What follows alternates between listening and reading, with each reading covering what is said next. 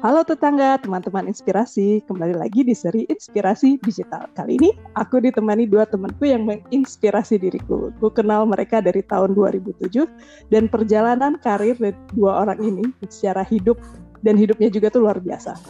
Jadi Aan, teman gue ini tuh eksekutif di bidang health and benefit. Dia murtad dari IT, maksudnya he has an IT background tapi udah nggak kerja di bidang IT. He work in a different industry.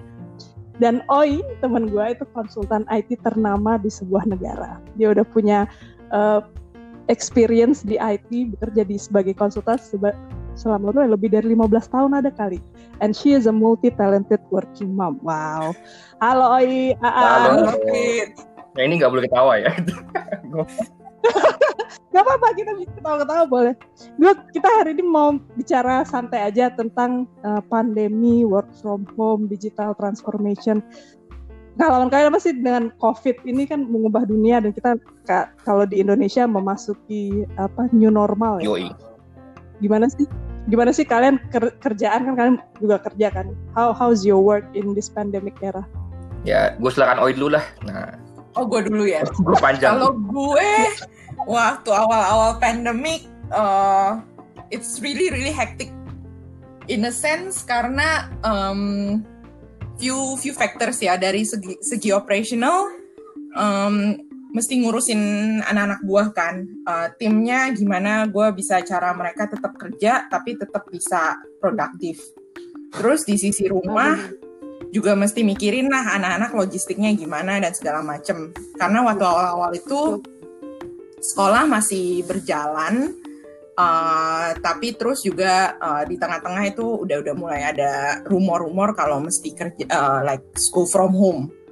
Jadi kayak ya mikir-mikirin logistiknya gitulah. Tapi ya kalau gue personally gue lebih mikirin anak kantor karena ya kan produktif mesti dipikirkan, apalagi kita punya klien gitu.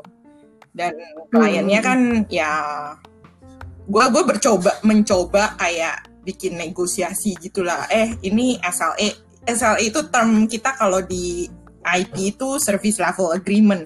Jadi kalau kita sama klien apa sih maksudnya per kontrak gitu, secara contractual basis obligation kita tuh apa gitu. Jadi gue berusaha sebenarnya negosiasi sama klien, bisa nggak sih gue mengurangi misalnya kalau misalnya ada insiden gitu ya, instead of 4 jam gue respon 8 jam, karena kan gak semua orang on the spot ada di tempat gitu. Tapi ya sadly speaking cannot lah, maksudnya orang-orang klien-klien itu mereka punya certain expectation, dan lagi dari sisi mereka gak ngurangin harga ya, kalau misalnya ngomong kasarnya gitu. Ya, yang ada diskon gitu. Price is still the same, then your service level agreement should match lah. Jadi ya, jadi ya segi dari sisi situ sih lumayan hektik. Terus udah gitu ya. Berapa klien yang lu harus hadapi di awal minggu? Istilahnya kalau di klien gue sih circuit breaker jatuh, you have to limit your work from home and things like that. Tuh berapa klien yang lo harus hadapi satu-satu untuk negosiasi? Kalau gue sih 3 ya, mungkin ya bos-bos yang lain sih or my colleagues maybe have more, maybe have less, tapi untuk gue 3. Jadi 3 ini juga nature-nya be different gitu, tapi ya so far so good lah. Setidaknya anak-anak buah gue masih bisa corporate, mereka nggak merasa kayak, soalnya kan untuk project gue itu we are essential services. Kalau di sini tuh dibagi-bagilah intinya. Yang essential services itu mesti continue, maksudnya nggak ada disruption of service. Jadi kita pertanyaan pertama adalah are we essential services, karena kita udah siap-siap. Oke, maybe no need to work kan gitu kan, or ya maybe can slow down a bit. Tapi at the end of the day malah berputar 180 derajat gitu, malah lebih sibuk dari hari-hari sebelumnya. Dari biasanya ya. Iya. Dan itu lu sendiri sama tim lu masih ke kantor kliennya nggak sih, atau bisa dilakukan secara remote? Oh iya, makanya itu for me 3 klien 3 requirement. Jadi beda-beda semua. Jadi gue mesti benar-benar put apa gimana ya, adapt to their nature gitulah. Ada satu yang membolehkan kita untuk fully work from home, ada satu yang nggak bisa karena nggak bisa akses their environment. Terus ada satu yang lebih fleksibel lah. Lebih fleksibel itu gimana? Maksudnya kalau misalnya lu nggak mau pergi hari ini ya nggak apa-apa, besok boleh gitu.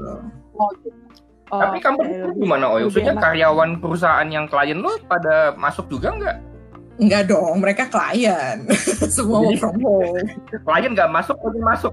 Ya, tim masuk tapi work from home. Ya, timnya Oi essential service. Oh, masuk tapi work from home. Oh, iya. Tapi tim lu ada yang tetap harus masuk karena akses limited access itu ya. Limited access. Nah. Kalau lu gimana, An? Ya, kalau gua gimana ya? Seperti yang tadi Fitri udah sampaikan, gua udah murtad dari IT ya. Background masih IT. Tapi insight-nya berbeda, maksudnya lu dari, kalau tadi dari vendor-nya mungkin dari kliennya. Kalau gue, oke, masih consulting kan, tapi ya mungkin sedikit berbeda. Ada IT dikit ya, dikit banget doang lah.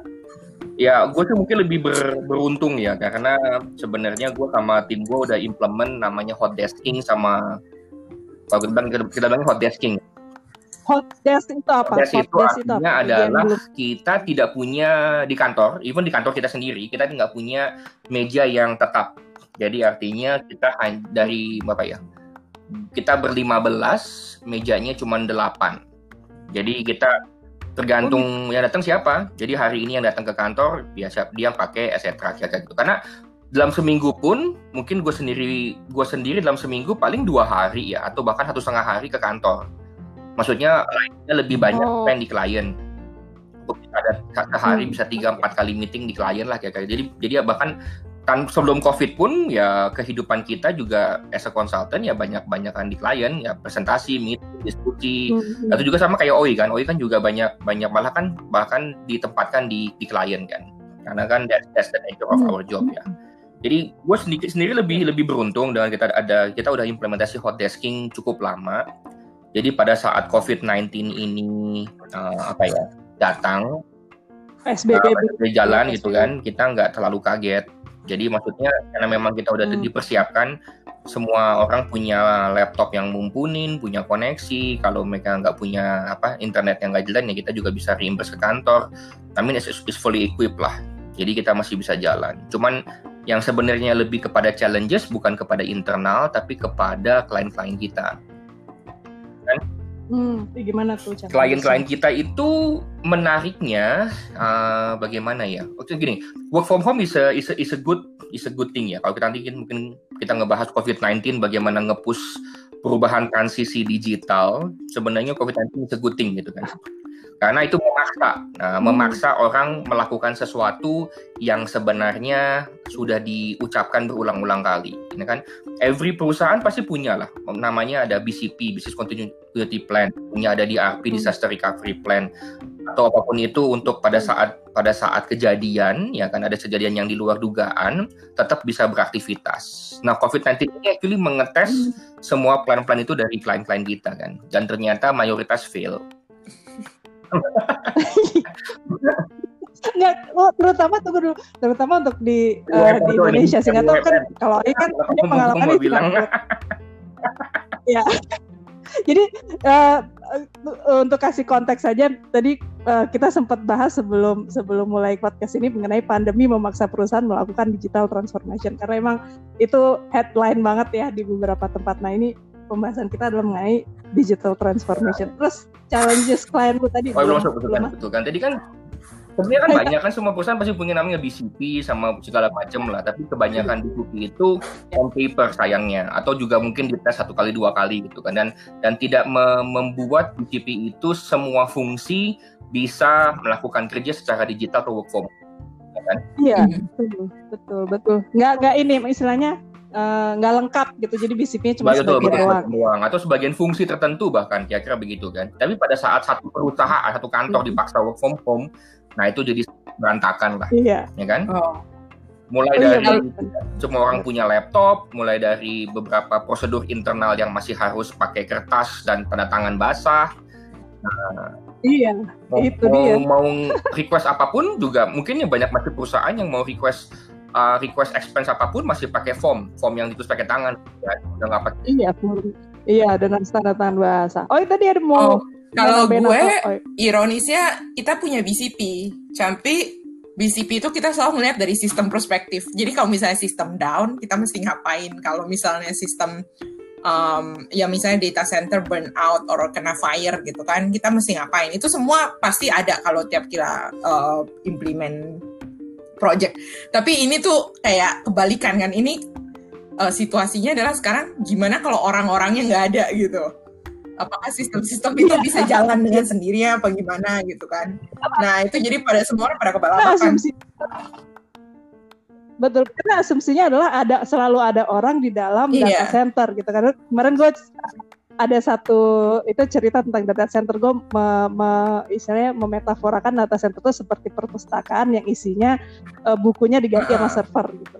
Nah, jadi ada librariannya lah yang tiap hari, tapi ini librariannya nggak ada gitu kan. Terus gimana itu di server-server itu gimana cara ngaksesnya dan sebagainya, mungkin itu yang apa istilahnya metaforanya lah. Jadi ya lucunya gitulah, kita create BCP udah mikir jauh-jauh gimana tapi nggak pernah mikirin kalau orangnya tuh nggak ada gitu. Tapi ironis menurut gue ya. Jadi pas udah kesian kayaknya soalnya means that so far we are like being dispensable ya. Jadi take it for granted juga orang-orang itu kan. Untuk dalam hal planning BCP tersebut ya. Jadi yang dipikirkan hanya how to make the system work, tapi gimana cara memaintain orang-orang ini bisa memaintain system work itu terlupakan gitu. Banyak hal yang nggak dibayangkan juga sih, atau nggak dipikirin tadi. Oh bener banget itu kan. Kalau kita bikin BCP, contohnya paling simple deh. Pada saat semua karyawan terpaksa bekerja dari rumah, itu kita nggak pernah mikirin kan. Kita malah berasumsi bahwa semua orang punya internetnya bagus lah gitu kan. Sedangkan kalau di Indonesia, internetnya betul. Ya kadang-kadang wassalam gitu kan, media bisa, ada yang bisa, apalagi ini adalah apalagi si Oi, kamu gue tiba-tiba lupa ya. Enggak, tapi maksud gue jadi kan di sekolah lah, kuliah lah, bagian kuliah kebetulan di kuliah itu akhirnya mereka menerapkan learn from home waktu pandemi itu kan. Tapi masalahnya waktu mereka itu masih harus ada kuliah, masih harus ada ujian, mana sistem pendidikan Indonesia untuk yang negeri itu cukup rigid bahwa lu harus 75% datang ke kuliah online. Terus orang anak-anak itu udah dilepaskan, nggak boleh berada di kos, harus pulang ke rumah masing-masing, which is mereka udah berada di rumah mereka, entah itu di entah itu di Makassar lah, di Sumatera, di Kalimantan gitu. Mereka udah pulang nih sampai sana, tapi tetap harus kuliah, nggak ada akses internet dong. Terus gimana? Akhirnya apa yang dilakukan? Maksudnya ada instruksi bahwa ya mereka harus best effort, mereka harus at least datang atau mengirimkan tugas. Selama tugas atau ada bukti bahwa mereka make an effort untuk bisa datang kuliah dan memasukkan tugas itu ada gitu, nilai mereka minimal B. Asik ya? Wow, bisa lulus lah lumayan. tapi itu kan sesuatu yang nggak dipikirkan dengan, kalau gue bilang sih nggak dipikirkan dengan thorough gitu, maksudnya bahwa ya udah kita learn from lagi. Tapi masalahnya di Indonesia itu tidak semua, karena kayak misalnya anak-anak kuliah gitu ya, S1 lah misalnya, itu kan mereka datang dari berbagai provinsi kan, dengan berbagai background. Dan sebenarnya pas COVID datang, bahkan mereka itu dilibur, maksudnya kuliahnya itu di close down, udah kalian balik aja pulang ke rumah masing-masing, ntar kita remote, maksudnya pembelajaran jarak jauh gitu. Itu dilakukan sebelum PSBB ketok palu lah gitu, dimulai gitu. Jadi mereka udah pulang duluan nih, udah balik ke rumah, ke tempat masing-masing. Terus tiba-tiba keluar pas mereka melakukan harus wajib datang dan sebagainya, baru ingat ya saya nggak punya paket data, terus saya di rumah saya nggak ada koneksi internet. Itu kesian ya, mereka harus jalan berapa jam juga untuk mendapatkan koneksi internet doang gitu kan. Luar biasa sih, tapi ya udah gitu kemudian ada PSBB pula kan, nggak bisa kemana-mana dengan baik kan. Itu maksudnya even di maksudnya kan kita ngomongin ya mahasiswa understood lah background. Pada kan kalau di kantor kan kita kan bilang bahwa suatu kantor yang memberikan fasilitas untuk bekerja. Itu pun nggak dibayangkan kan, dan pada saat kemudian karyawan harus bekerja di rumah dan ternyata tiba-tiba bilnya membengkak, ya maka dia bilang dong sekarang kita minta dong diklaim ke kantor dong, bolehkah diklaim ke kantor? Nah, itu pertanyaan apa lagi, bahwa ekspor meningkat, nah bagaimana? Tapi juga ya kalau mungkin juga kalau di dunia IT kan juga ada beberapa individu yang penting yang mungkin memegang kunci akses, ya mereka dikasih lah mungkin token ya atau dongle yang bisa connect ke internet kan. Tapi kan nggak semua karyawan diberikan that kind of facility, ya kan? Ya kan, Oi? Ya, even in ya di area kerja gue gitu juga sama sih, masih struggle on that because kayaknya mereka juga nggak siap kan kalau semua orang tuh harus punya VPN. Gimana ngejelasin VPN? Iya, semua orang. Iya. VPN, jadi gue ngasih konteks dulu, VPN tuh virtual private network. Ya, biasanya kalau kita masuk ke kantor tuh networknya sendiri, jaringannya jaringan internal kantor kalau kita, dan itu biasanya berbeda dengan internet kan ya. Nah, VPN ini dilakukan untuk memastikan bahwa koneksi kita ke jaringan kantor itu aman gitu aja. Ya udah, pinter. Gue udah tahu gimana ngejelasinnya. Iya. Nah, tapi benar sih maksudnya bahwa semua perusahaan itu maksudnya dalam keadaan normal dia tidak berpikir bahwa semua orang akan berada di rumah dan akses VPN-nya. Tentu pas kejadian, apalagi misalnya kalau misalnya terpusat ya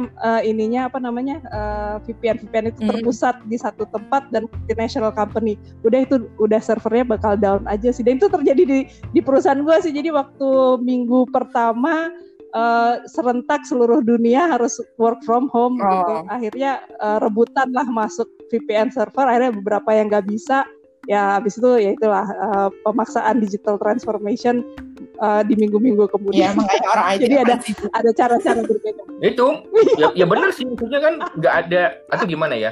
Kalau gue juga nge-review BCP plan klien-klien kita kan kebanyakan juga planningnya adalah bukan prolong kan. Kayak misalnya kalau ada gempa bumi atau ada kebakaran atau ada suatu hal bencana alam lainnya kan umumnya kan paling ya udah 3 hari 4 hari 2 minggu. Iya betul ya, maksimal 2 minggu lah. Udah dipikirkan ada lokasi, kalau memang ternyata gempa bumi gedungnya nggak bisa ya udah dipersiapkan gedung yang lain menjadi lokasi kan. Tapi kan ini kan work from home prolong 3 bulan. Iya. Jadi itu maksudnya challenge-nya banyak, nggak hanya dari tadi kita bicara tentang akses ke pekerjaan kita, tapi kayak kita harus ketemu, maksudnya kita harus kolaborasi dengan seseorang gitu. Aduh, biasanya gue colek aja nih. Aduh, sekarang kayak harus tanya dulu, lu ada waktu kapan, ininya apa, dia ada apa enggak gitu, kayak visibility-nya kan. Nah, susah juga kan. Gimana, Oi? Anak-anak lu bisa lu kontrol nggak tuh, Oi? Kalau gue percaya aja kali ya. Kalau gue mau mikirin mereka lagi ngapain saat itu dan segala macam, kayaknya yang ada gue stres sendiri. Tapi kalau kita sih, I don't manage them like such that mereka mesti online jam segini sampai jam segini. I let them be. Emang kalau ada kerjaan ya udah selesaiin. Cuman I think the challenge which is I think just recently juga pop up gitu ya. Udah kelamaan kerja sendiri-sendiri, kayaknya relationship-nya itu udah rada-rada mulai bilangnya apa ya? Engagement-nya berkurang. Jadi kayak misalnya masalah kecil gitu, udah mulai bilangnya, oh tapi si dia ngomongnya begini, si ini ngomongnya begini gitu. Jadi kayak udah mulai tunjuk-tunjukkan lah gitu lah. Itu karena itu kurangnya engagement atau udah pada mulai gila, Oi? Kayaknya dua-duanya kali ya. Karena juga ada yang mengatakan teorinya ya mental illness kan mulai muncul kan, dan jadi itu menyebabkan orang lebih nggak sabar kan, orang lebih nggak gimana ya, lebih mudah kan. Iya itu dia. Ini di luar pembahasan teknologi bahwa WFH work from home itu dua sisi lah. Ada orang yang menikmati, ada orang yang nggak bisa menikmati gitu. Dia stres about it, kerja dari rumah itu bikin stres. Jadi nggak produktif buat beberapa orang gitu. Nah, gimana? Ya, gimana lu menangani anak-anak? Lu nanya gue ya? Iya, gue nanya gue. Dia kan gitu loh kan? Dengan itu semua? Kalau gue mungkin mencari positifnya aja kayaknya. Kalau kita bakal go to the next phase yang bakal udah mulai dibuka, ya udahlah. Lu mendingan each other every now and then. I don't know whether it's allowed or not allowed, tapi kayaknya it's kind of important ya kalau mau kerja bareng ya. Mau gimana pun, kayaknya lu enak, comfortable kerja di rumah. Mungkin ya, as what Fitri say, some people take it very well, some people don't take it very well. Tapi tetap kayaknya social interaction itu perlu. Iya, yeah, betul. Ah, iya. Yeah, jadi kita bisa ketemu physically gitu ya, jangan cuman kayak ketemu di Zoom atau gimana-gimana, physically bisa ketemu, do an eye contact, trying to understand what is the challenges. Jadi ya udah, jadi bisa lebih better collaborate. Kalau begini terus sih gue rasa rada susah ya. Tapi itu make sense sih, apa namanya gesture ya, yeah. Maksudnya kan ada verbal gesture, ada yang gesture body gesture kan ya. Tapi memang salah satu yang sulit dilakukan di masa WFH ini adalah body gesture. Kalau misalnya kita ngomong langsung, kita tahu oh ini orang bluffing aja, atau ini orang ngomong apa adanya gitu. Kita bisa tahu dari body gesture-nya mereka, yeah. Gitu kan. Jadi pas WFH ini kalau seseorang ngomong apa, kita langsung pikir dulu nih sebenarnya dia maunya yeah. Apa sih gitu kan. Sebenarnya ini lebih kayak konsultan kali ya, untuk mengetahui sebenarnya root cause problem dia tuh apa, apakah sama dengan apa yang diucapkan gitu. Kalau gue lebih banyak ke situ sih, jadi yang diucapkan sama yang sebenarnya terjadi ini apa sih gitu. Biasanya bisa ketahuan dari kayaknya nih masalahnya bukan ini, harus kita gali lagi sebenarnya masalahnya apa gitu. Pas nggak, kalau WFH ini challenge-nya adalah mengetahui hal itu tadi, untuk menggali lebih dalam itu kita nggak tahu sebenarnya apa body gesture-nya mereka tuh seperti apa sih ya. Kita agak bingung ini sesuatu yang emang apa adanya disebutkan, atau sebenarnya ada hal lain yang harus kita cari lebih lanjut. Jadi kalau menurut gua teknologi di masa pandemi ini itu menolong banget, karena kayak prolong our work gitu kan. Jadi maksudnya kita masih bisa tetap bekerja, masih bisa dapat penghasilan. Tapi untuk ke depan-depannya, kalau misalnya benar-benar cuman dependent on technology alone, I think it's a bit hard ya. That's me coming from technology background, but I think social interaction is still important no matter what.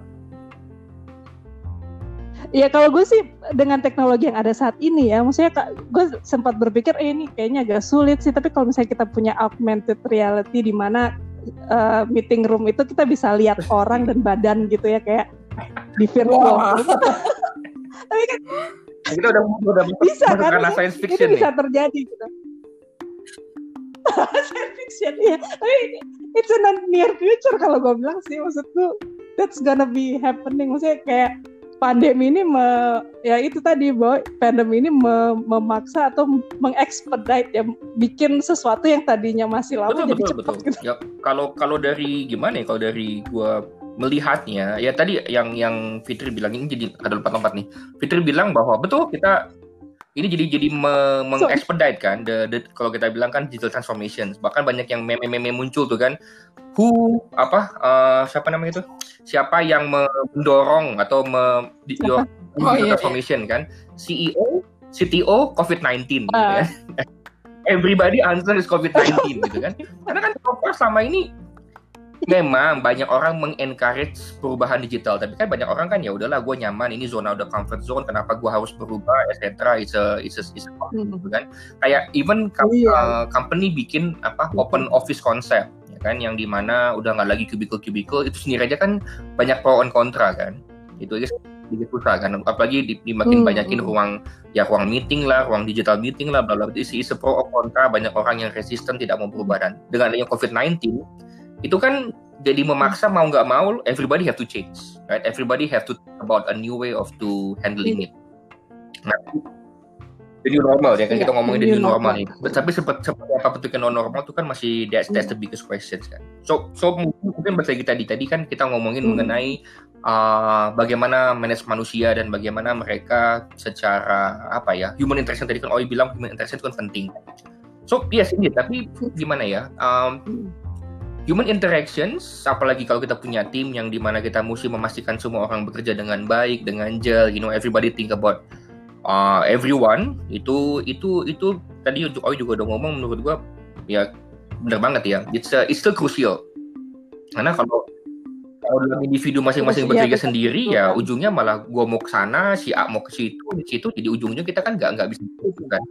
Nah iya, ada koordinasi. Ya, mungkin pesan-pesan buat yang teman-teman di luar sana ya, bagaimana mungkin bisa mendorong perusahaan. Kadang-kadang kan kita gini ya, kalau di company gue kita bikin sedikit something call as ada namanya kan coffee time with the leaders, atau ada kayak namanya checking one on one gitu kan, checking one on one, atau mungkin ada kayak macam kayak kalau kita bilang juga ada namanya pantry time.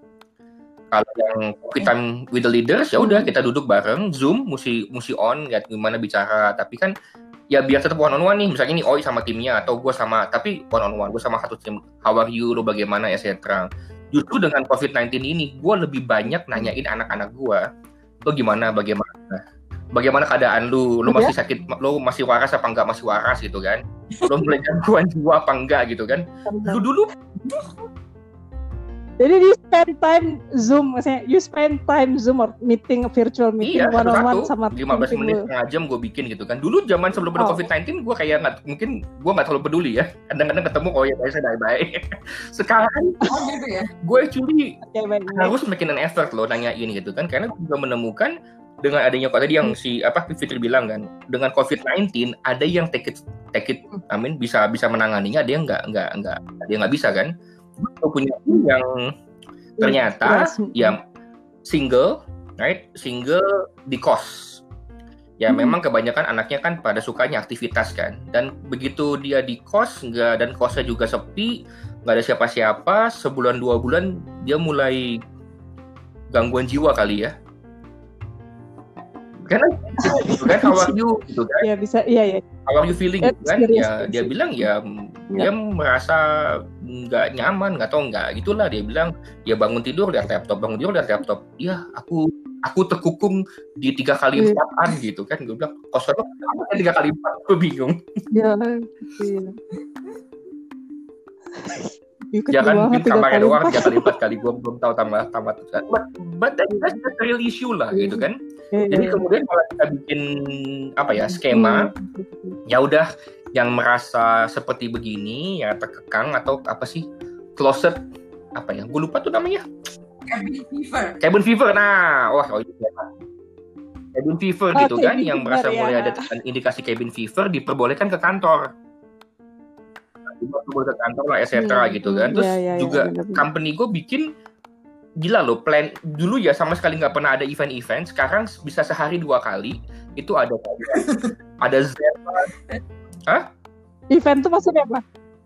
Gue punya kalender wellness loh, pagi sama sore kegiatan olahraga apa segala macam. Terus juga ada kayak ini ada zen apa segala macam. Jadi kita engage sama tepat yang mengajarkan bagaimana bermeditasi, terus ada lagi kayak meja kerja lu itu menunjukkan bagaimana lu menghadapi stres. Nah, coba gue langsung ikut sekali, gue malah langsung biasa. Gue sendiri kagak punya meja kerja yang bener gitu kan. Gue bisa kerja di meja makan, gue bisa kerja di kamar, gue bisa kerja di mana gitu kan. Ya. Ya, gue jadi kemana-mana nih. Tadi kita mau ngomongin apa sih? Jadi lu digital transformation. Ya maksudnya apa yang kita bahas itu udah membahas semua sih, dari BCP, DRP, apalagi tadi teknologi, connection dengan people, engagement atau rapport dengan orang-orang yang kita bekerja sama. Itu semua efek dari pandemi inilah semuanya.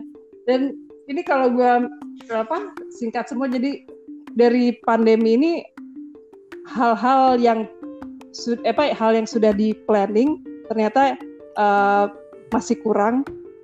Hal-hal namanya juga pandemi kan yang belum terpikirkan membuat orang rushing untuk menerapkan banyak hal gitu, kayak tadi remote, VPN, gimana cara kita kerja di rumah dan sebagainya. Dan juga ada hal-hal yang belum ditemukan, kayak tadi kan ternyata kalau kerja di rumah 2 bulan nggak semua orang bisa, sehingga ada beberapa orang yang cabin fever gitu, jadi nggak bisa terus-terusan di rumah, harus ada sekali-sekali keluar atau bertemu dengan orang lain gitu. Itu yang maksud gue, mungkin untuk para pendengar di luar sana gitu kan, apa yang kalian hadapin itu semuanya menghadapi kok, itu aja. Jadi yeah, you're not alone. Semua juga are experiencing, everybody's experiencing kan, cuman ya bagaimana kita menanganinya gitu kan. Dan apalagi mungkin teman-teman di luar sana yang yang punya anak buah, bagaimana mengkapinya gitu kan, bagaimana bisa tetap timnya itu solid, tetap bisa bekerja dengan baik. Dan karena kan kalau di Singapura kan udah mulai dibuka kan, baru phase 1 sih, jadi kayak masih mirip lah sama sebelumnya lah, nggak banyak juga yang dibukanya cuma dari yang sebelumnya nggak ada. Misalnya yang dibuka sekarang tuh cuman kayak air conservicing sama mobil tuh bengkel gitulah, tapi yang lain belum ada yang dibuka, jadi nggak gitu ngefek sebenarnya. Tapi anak aku udah mulai sekolah kan, maksudnya internet itu udah mulai masuk. Ya mungkin ya Singapura government itu sangat lebih percaya bagaimana Singapura school memaintain cleanliness sih. Kalau di Indonesia mah tidak percaya, sehingga kita apa Desember. Tapi menurut gua ya topiknya menclot nih kalau sekitar sekolahan. Ya kita mungkin topik sekolahan buat next time. Kita selesaikan aja pembicaraan kita di sini. Maksudnya menarik, pembicaraan kita udah menarik. Kita baru ngomongin masalah doang gitu kan, kita. Iya, ini gimana dong gitu kan? Ngomongin colok kan, kasihan dong kita cuma ngasih masalah. Kita refill you friend gitu kan, gitu doang.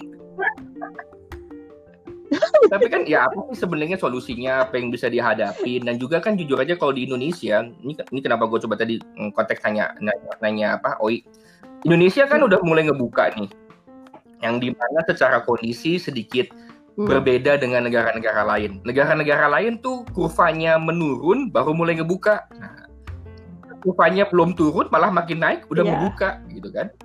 Which is the purely ekonomi lah. Ini bukan ngomongin kesehatan, is purely ekonomi. Dan sekarang tanggal 14 Juni gue juga rada was-was. Besok tanggal 15 mall mulai buka, men.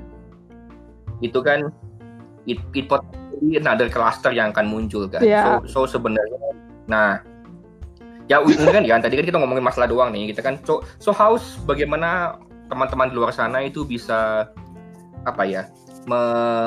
menyikapinya dengan baik lah, dan bagaimana bisa menanganinya itu kan mungkin juga suatu topik yang bisa kita bahas dikit lah ya kan, bagaimana the new normal.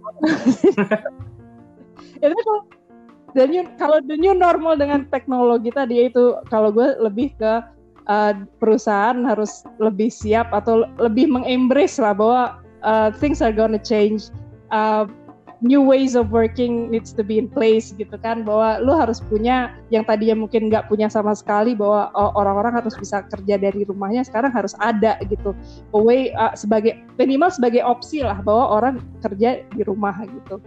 Terus yang tadinya nggak punya BCP atau punya BCP tapi nggak dipikirin masalah orangnya gitu ya, sekarang harus ditambah pemahaman bahwa kita harus memastikan orang-orang bisa memastikan sistemnya up and running 24/7 gitu kan.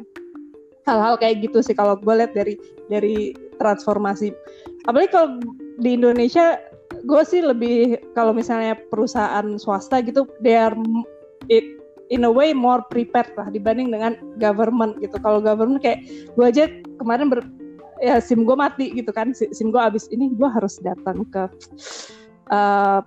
Polres ya, atau ke ini untuk memperpanjang gitu aja gue udah gitu kan, nggak bisa ya online aja. Untungnya yang menurut gue siap adalah pajak ya, pajak tutup tapi lapor pajak tetap jalan kan, itu salah satu yang menurut gue disebut di sini juga di sini, oh ya kayak paling penting itulah itu paling penting those kind of things.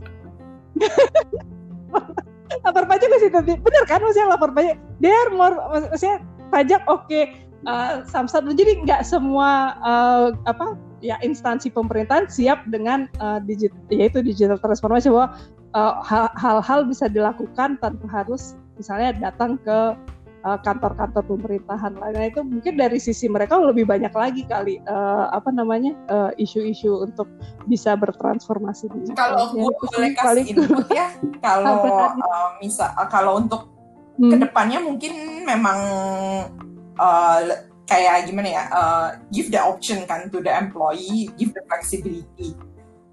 Terus itu satu yang tadi kalian udah mention, which I agree. Terus untuk di Indo specifically, I would think that okay maybe transformasi digital atau go to full-fledged technology is gonna take time, right? Tapi yang penting itu sebenarnya SOP. Benar. Karena kalian tuh punya orang banyak sekali gitu loh. Iya, yang penting tuh mindsetnya itu harus di-educate. Kalau mereka mesti follow the proper protokol, dan protokolnya itu juga mesti di-set dengan tepat dari awal gitu. Jangan yang membingungkan. Jadi kalau misalnya emang lu nggak bisa bikin teknologi, it's fine gitu. Karena lu punya sumber daya manusia yang banyak. Ya, betul. Dan sumber daya manusia itu memang harusnya tuh bisa gitu loh di enforce gitu. Dan ya makanya gue bilang edukasi is important. Ya. But anyway. Iya, edukasinya penting sih, edukasi. Maksudnya semoga sharing kita ini bisa didengar orang-orang. Ya betul, gini. Kan sebenarnya kan gimana ya, dengan adanya COVID-19 ini kan memaksa kan. Dan tadi yang Oi sama Fitri udah tas SOP itu penting banget karena mayoritas mungkin banyak perusahaan yang kita temukan itu internal prosesnya masih bergantung kepada paperwork biasa kan, hard copy ya kan, hard copy proses etc, yang ada tanda tangan basah bla bla bla gitu kan. Cuman sebenarnya kan dengan adanya COVID-19 ini memaksa, apakah memang wajib kita masih harus menggunakan paperwork seperti itu? Ini kan yang sedikit memaksa bagaimana kita perubahan SOP lah kan, itu penting. Cuman kan yang ada hal juga yang gue temukan bahwa banyak perusahaan ya masih, apakah dengan dokumen yang digital ataupun dokumen yang bukan pakai form tanda tangan basah bisa dianggap otentik? Nah itu pertanyaannya, apalagi kita punya pasar pramuka yang bisa membantu membuat. By the way, kalau ngomongin tanda tangan basah di Singapura juga masih perlu loh. Nah itu makanya sebenarnya kalau kita lihat it's still contractual obligation, kalau lo mesti signature ink signature. Korek. Yang menurut gue adalah dari segitu banyak paperwork ya, anggap aja dari 1,000 paperwork deh, 1,000 proses. Seberapa sih yang benar? Mungkin perusahaan harus mulai memikir berapa yang benar-benar krusial tanda tangan basah. Gitu kan, bukan semuanya dihajar mesti dokumen tangan basah. Nah sayangnya kan di Indo kan masih pada begitu loh, even internal ya, minta travel expense itu banyak perusahaan yang gue temukan masih form tanda tangan basah loh, hanya buat travel expense, minta gue mau travel kemana, bisnis trip kemana, padahal kan secara email lo bisa, nggak usah pakai sistem deh, email aja, dear boss I wanna go to mana karena gini, can you approve, forward aja ke tim mana, terus tinggal di save di server kan, itu filenya kan, muncul dari botak. Hal simple kayak begini kan salah satu yang bisa perusahaan adopsi gitu loh, daripada masih harus ada form ditulis pakai tangan atau terus ditandatangan sama bos dikasih ke general admin. Yeah, you have a lot of work, An. It's okay. Yeah. A lot of business. Iya. Ya maksud tuh banyaknya itu simple, tapi di satu sisi ada hal mungkin kayak peraturan kantor atau peraturan apa yang mungkin nggak bisa istilahnya nggak sesimpel itu bisa dilewatin gitu, dibypass gitu. Tapi intinya adalah it's a start dan gradually.